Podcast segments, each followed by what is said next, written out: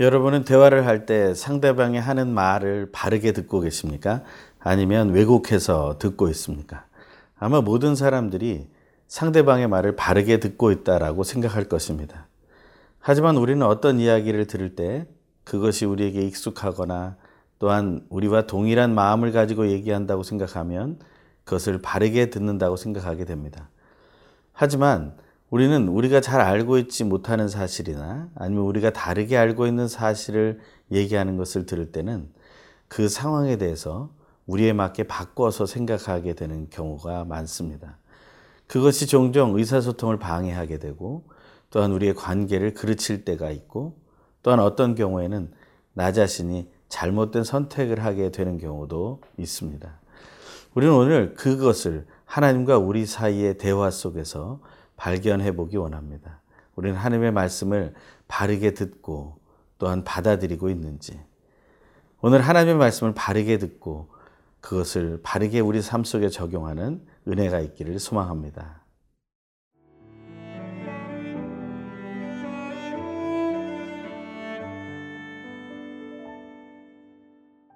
예레미야 6장 1절에서 15절 말씀입니다.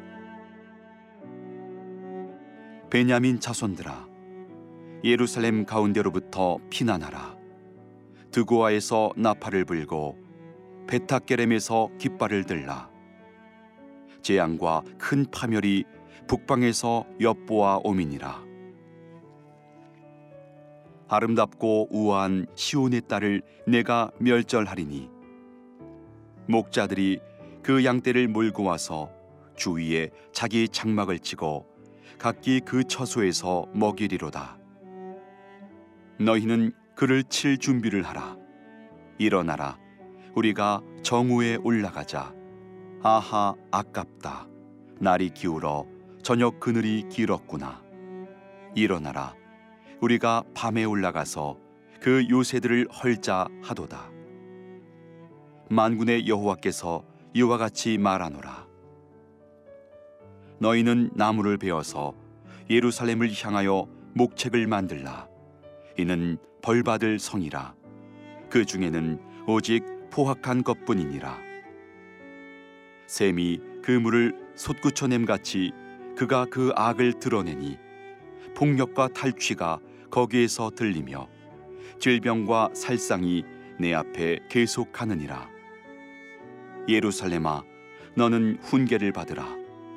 그리하지 아니하면 내 마음이 너를 싫어하고 너를 황폐하게 하여 주민이 없는 땅으로 만들리라. 만군의 여호와께서 이와 같이 말씀하시되 포도를 따듯이 그들이 이스라엘의 남은 자를 말갛게 주우리라. 너는 포도 따는 자처럼 네 손을 광주리에 자주자주 놀리라 하시나니 내가 누구에게 말하며 누구에게 경책하여 듣게 할꼬? 보라 그 귀가 할례를 받지 못하였으므로 듣지 못하는도다. 보라 여호와의 말씀을 그들이 자신들에게 욕으로 여기고 이를 즐겨하지 아니하니. 그러므로 여호와의 분노가 내게 가득하여 참기 어렵도다. 그것을 거리에 있는 아이들과 모인 청년들에게 부으리니 남편과 아내와 나이 든 사람과 늙은이가 다 잡히리로다. 내가 그 땅 주민에게 내 손을 펼 것인즉 그들의 집과 밭과 아내가 타인의 소유로 이전되리라. 여호와의 말씀이니라. 이는 그들이 가장 작은 자로부터 큰 자까지 다 탐욕을 부리며 선지자로부터 제사장까지 다 거짓을 행함이라. 그들이 내 백성의 상처를 가볍게 여기면서 말하기를 평강하다, 평강하다 하나 평강이 없도다. 그들이 가증한 일을 행할 때에 부끄러워하였느냐? 아니라 조금도 부끄러워하지 않을 뿐 아니라 얼굴도 붉어지지 않았느니라. 그러므로 그들이 엎드러지는 자와 함께 엎드러질 것이라 내가 그들을 벌하리니 그때에 그들이 거꾸러지리라 여호와의 말씀이니라 예레미야 예언자를 통해 주시는 하나님의 멸망의 말씀은 남유다에 계속 선포되어지고 있습니다. 오늘 본문에서는 베냐민이라는 이름이 나오지만 베냐민만을 의미하는 것은 아닙니다. 그것은 남유다가 유다 지파와 베냐민 지파로 되어 있는데 그 모든 것을 통틀어서 하는 말이라는 것입니다. 유다 족속들도 또한 그 귀를 막고 하나님의 말씀을 듣고 돌아오지 않습니다. 베냐민 자손도 마찬가지라는 것입니다. 그들이 모두 하나님 앞에서 하나님을 멀리하며 하나님의 뜻을 제대로 깨닫고 있지 못하다는 것이고 또 하나님의 말씀을 안다 하면서도 하나님의 말씀에 순종하기를 거부하고 있다는 것입니다. 그럼에도 불구하고 하나님은 계속해서 말씀하고 계십니다. 이제 멸망이 가까웠으니 어서 도망쳐라, 피난해라, 말씀하고 계시는 것입니다. 1절의 말씀입니다. 베냐민 자손들아, 예루살렘 가운데로부터 피난하라. 드고아에서 나팔을 불고 벳 학게렘에서 깃발을 들라. 재앙과 큰 파멸이 북방에서 엿보아 오민이라. 예루살렘 가운데서 피난해서 드고아에서 나팔을 불고 베나게렘에서 깃발을 들라고 말합니다. 예루살렘은 어떤 도시입니까? 원래는 다윗으로부터 점령되어 이스라엘의 도읍이 되었습니다. 그리고 그 땅은 평화의 성이라는 이름이 지어지게 되었고 솔로몬을 통해 성전이 지어지며 하나님께 영광을 돌리던 도시, 도시였습니다. 하지만 그곳이 하나님이 멸망시키실 대상의 도시가 되었다는 것입니다. 이것은 너무나 슬프고 안타까운 일입니다. 우리가 예배하고 있는 자리가 있지 않습니까? 우리가 예배했던 자리들이 있지 않습니까? 그 자리가 혹시 가정입니까? 아니면 사회 일터입니까? 아니면 교회입니까? 아니면 우리가 만나는 어떤 소그룹의 자리입니까? 그 예배의 자리가 멸망의 자리가 되어가고 있다는 것입니다.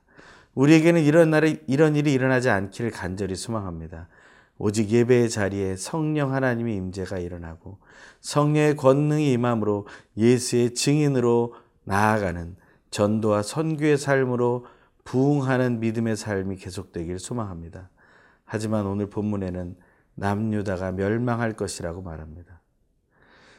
드고아에서 나팔을 불라 했습니다. 드고아는 어떤 곳입니까?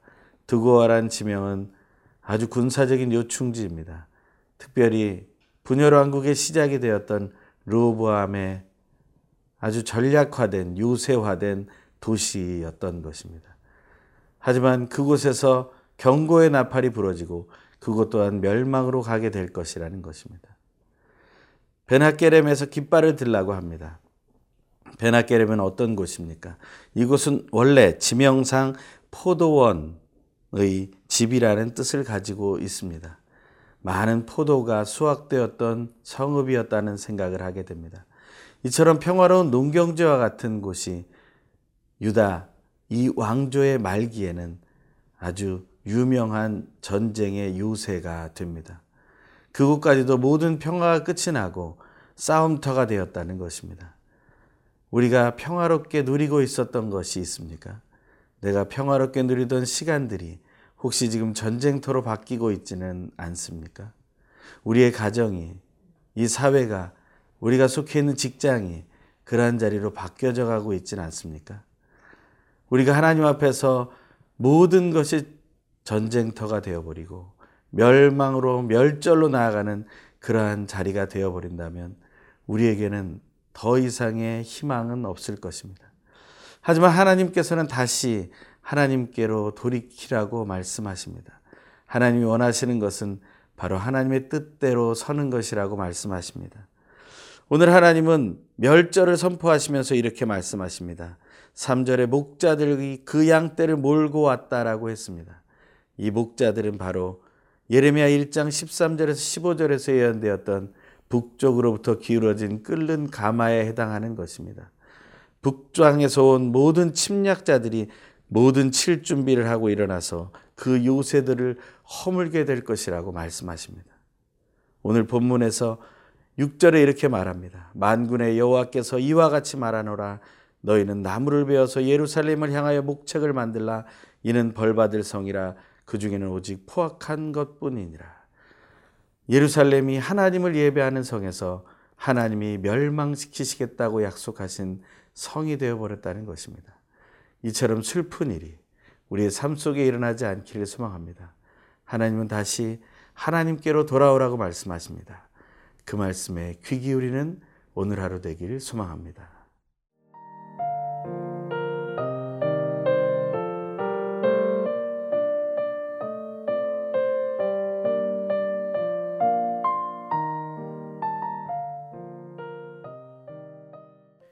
하나님께서는 계속해서 말씀하십니다. 그 중에 오늘 8절의 말씀에서 이렇게 말씀하십니다. 예루살렘에 너는 훈계를 받으라 그리하지 아니하면 내 마음이 너를 싫어하고 너를 황폐하게 하여 주민이 없는 땅으로 만들리라. 하나님의 훈계를 받으라고 말씀하십니다. 하나님의 말씀을 하나님의 법을 하나님의 길을 따르라고 말씀하시는 것입니다. 그런데도 이 기회의 말씀 이 은혜의 말씀을 그들은 다르게 받아들이고 있습니다. 오늘 본문에는 그들이 어떻게 받아들이지는지에 대해서 이렇게 말하고 있습니다. 10절의 말씀입니다. 내가 누구에게 말하며 누구에게 경책하여 듣게 할고 보라 그 귀가 할례를 받지 못하였으므로 듣지 못하는도다. 보라 여호와의 말씀을 그들이 자신들에게 욕으로 여기고 이를 즐겨하지 아니하니 하나님이 기회로 주시고 사랑으로 주시는 말씀을 그들은 욕으로 들었다고 했습니다. 그들이 이해하는 것이 완전히 뒤바뀌어 버렸다라는 것입니다. 왜곡되었다는 것입니다. 하나님의 선하신 뜻을 악으로 받고 있습니다. 하나님의 주시는 그 기회를 욕설로 듣고 있는 것입니다.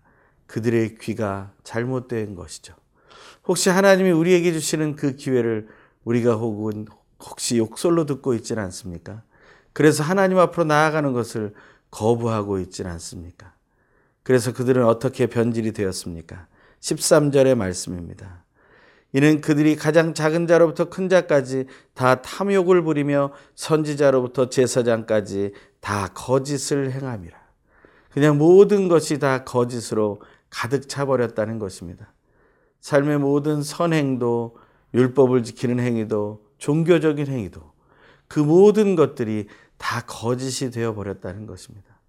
요한복음 8장 44절에서는 거짓의 아비가 마귀인 것을 말하고 있습니다. 그 마귀에게 자신을 모두 내어버린 존재들이 되었다는 것입니다. 이것은 우리가 슬퍼할 일이고 애통해야 할 일입니다. 우리는 거짓과 싸워 이기는 자, 자들이 되어야 합니다. 그럼에도 불구하고 우리는 모두 거짓을 행하는 자리로 탐욕에 이끌리는 자리로 나아가고 있는 것을 보게 됩니다. 또 그들은 어떻게 이야기합니까? 14절에서 이렇게 얘기합니다.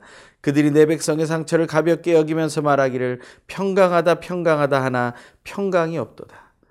그들은 평강이 없음을 알면서도 이 시대가 평강이 아님을 알면서도 평강하다 평강하다 말한다라는 것입니다. 지금 우리가 사는 시대가 그렇지 않습니까? 우리가 사는 모든 삶이 괜찮다, 괜찮다라고 생각합니다. 이때가 지나면 좀 더 나아질 것이라고 생각합니다. 하지만 그렇지 않습니다. 평강은 오직 하나님께로부터 오는 것입니다. 하나님을 신뢰하고 하나님께로 나아가는 자에게만 그 평강이 임한다는 것입니다. 우리가 그 사실을 기억할 때 우리는 하나님께로 다시 나아갈 수 있습니다. 하지만 우리는 어떻습니까? 15절의 말씀에 이런 말씀이 있습니다. 그들이 가증한 일을 행할 때 부끄러워하였느냐? 아니라 조금도 부끄러워하지 않을 뿐 아니라 얼굴도 붉어지지 않았느니라. 자기가 하는 그 모든 악한 일, 가증한 일, 더러운 일을 행하면서도 얼굴도 붉어지지 않고 부끄러워하지도 않았다라는 것입니다. 철면피가 되어버린 것입니다. 나의 유익을 위해, 나의 탐욕을 위해 거짓과 모든 일을 행해도 아무런 문제가 없는 인생이 되었습니다. 하나님을 모르는 삶이 아닙니다. 하나님을 아는 삶입니다. 그럼에도 불구하고 우리는 하나님의 말씀을 왜곡해서 듣고 있습니다. 하나님의 말씀을 온전히 선포하는 교회를 따르기보다 이단 사설에 빠져 헤매고 있습니다. 우리는 이러한 자리에서 바른 하나님의 말씀으로 돌아서길 소망합니다. 그런 말씀을 묵상하며 승리하는 하루 되시길 간절히 소망합니다. 기도하겠습니다. 하나님 아버지, 하나님께 사랑의 말씀을 우리에게 주심에도 불구하고 우리는 마음이 허탄한 곳에 가 있습니다. 탐욕에 빠져 있고 거짓에 빠져 있습니다. 부끄러운 줄도 모르고 우리는 철미한 피처럼 바뀌고 있습니다. 우리를 다시 붙들어 주시고 회개하게 하시며 하나님께로 돌아서게 하여 주시옵소서. 우리를 끝까지 붙들어 주시고 구원하시는 예수 그리스도의 이름으로 간절히 기도합니다. 아멘.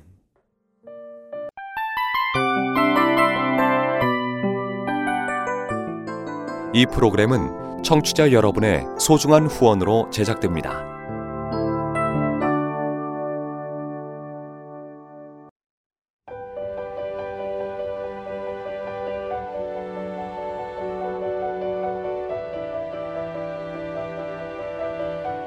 세상에는 수많은 교회들이 있지만 더 깊이 있는 말씀 강해를 찾기 위해 크기로만 교회를 선정하지 않습니다. 보다 좋은 영적 콘텐츠를 더 많이 나누기 위해 방송비를 받지 않습니다.